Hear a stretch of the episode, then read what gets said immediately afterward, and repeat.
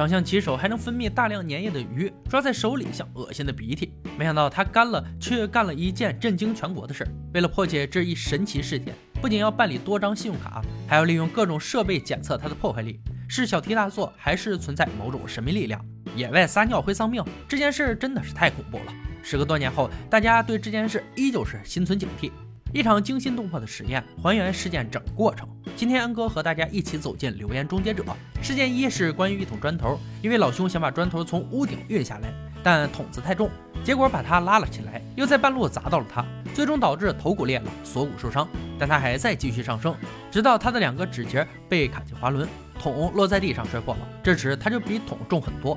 桶被拉起，这个倒霉的家伙落在地上。情急之下，他又放开了绳子，桶再次砸向了他。这到底是一个什么样的过程呢？看亚当和杰米如何还原事情真相。这是对于物理和美运的研究。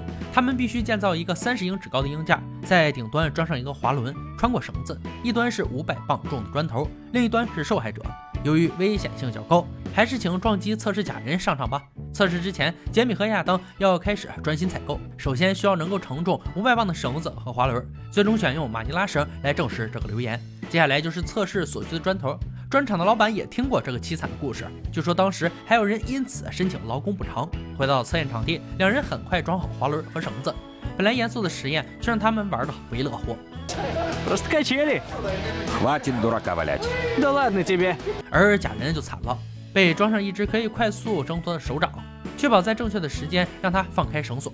在这则传说中，时间准确性是重点。首先，我们要来看看从八英尺落下会怎样。然而，测试时挣脱的装置出现了一些问题，假人还在半空中飘荡，并没有摔下来。这是在正式测试前需要解决的困难。经过亚当的修修补补，每个环节都能正常运转。空旷的场地上，两人正在搭建三十英尺的鹰台，其中的危险在场的每个人都了解，因为超过十英尺高就有可能摔断四肢。如此的高度出现意外就关乎生命了。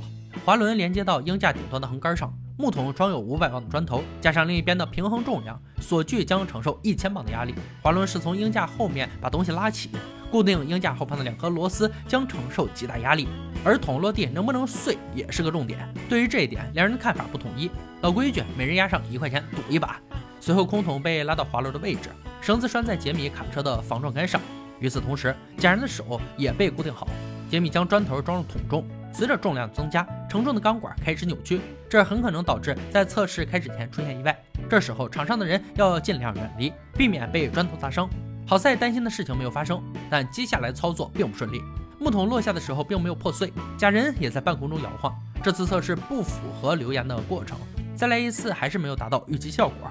这时，杰米发现失败的原因可能是木桶太过坚固，因此他拿掉了加固木桶的铁圈，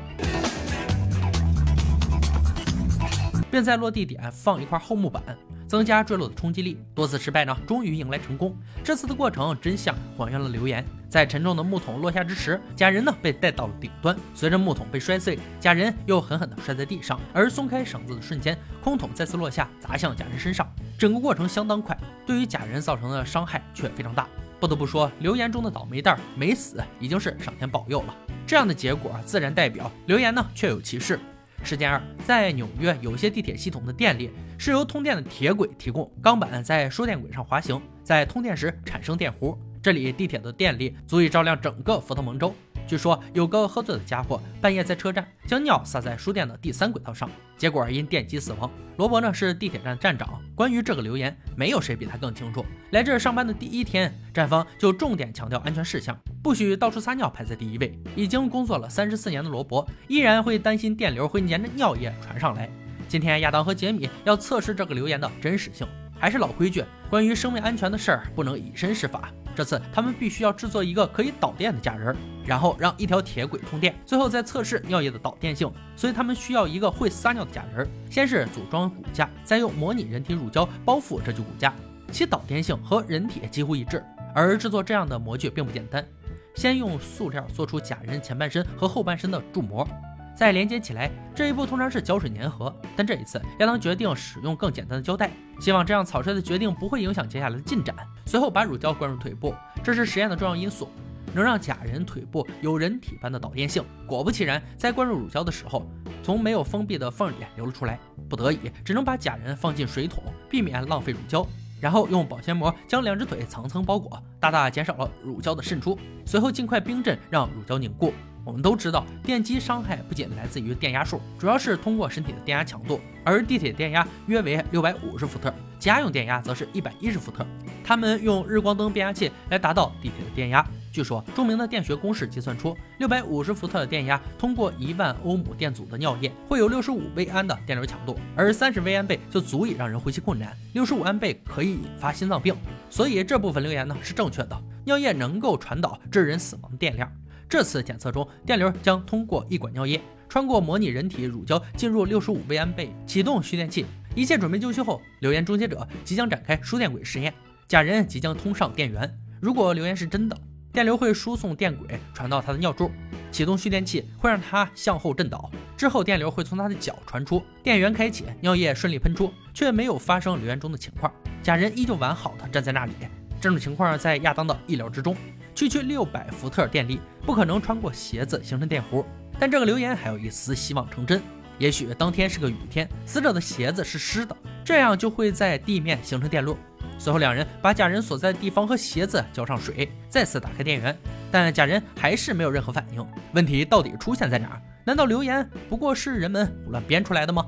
质疑期间，两人却发现尿柱喷在轨道上的时候已经被打散了。他们只能尝试加大尿柱，而这次在开启电源的同时，假人瞬间倒地。虽然尝试多次，但最终的结果显示，在一定的条件下，人确实会因为尿液导电丧命。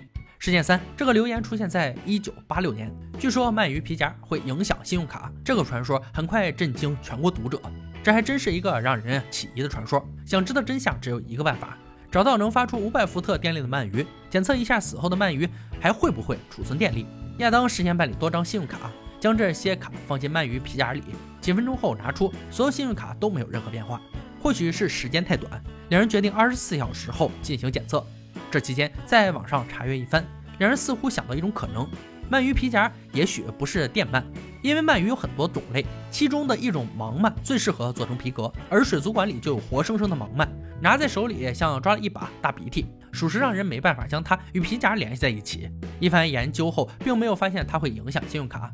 这不禁让两个人相信鳗鱼是被冤枉的，但还剩下一个挑战，就是把卡片放在活的电鳗身上。而活电鳗可不是好惹的主，他曾经造成劳工伤害赔偿案件。亚当冒险将卡片放在电鳗的身体上，经过几回合的博弈，再次检测，信用卡依旧没有遭到破坏。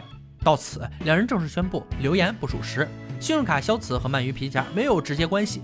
看了以上三个实验，我们可以确定，高空用绳子吊起砖头真的会造成危险事故。人确实会因为尿液导电丧命，鳗鱼皮夹不会让信用卡消磁。今天的留言挑战到这里就落下帷幕了。小伙伴们，如果有听过有趣且可信的留言，欢迎在评论区留言。欢迎大家关注安哥，我们下期再见。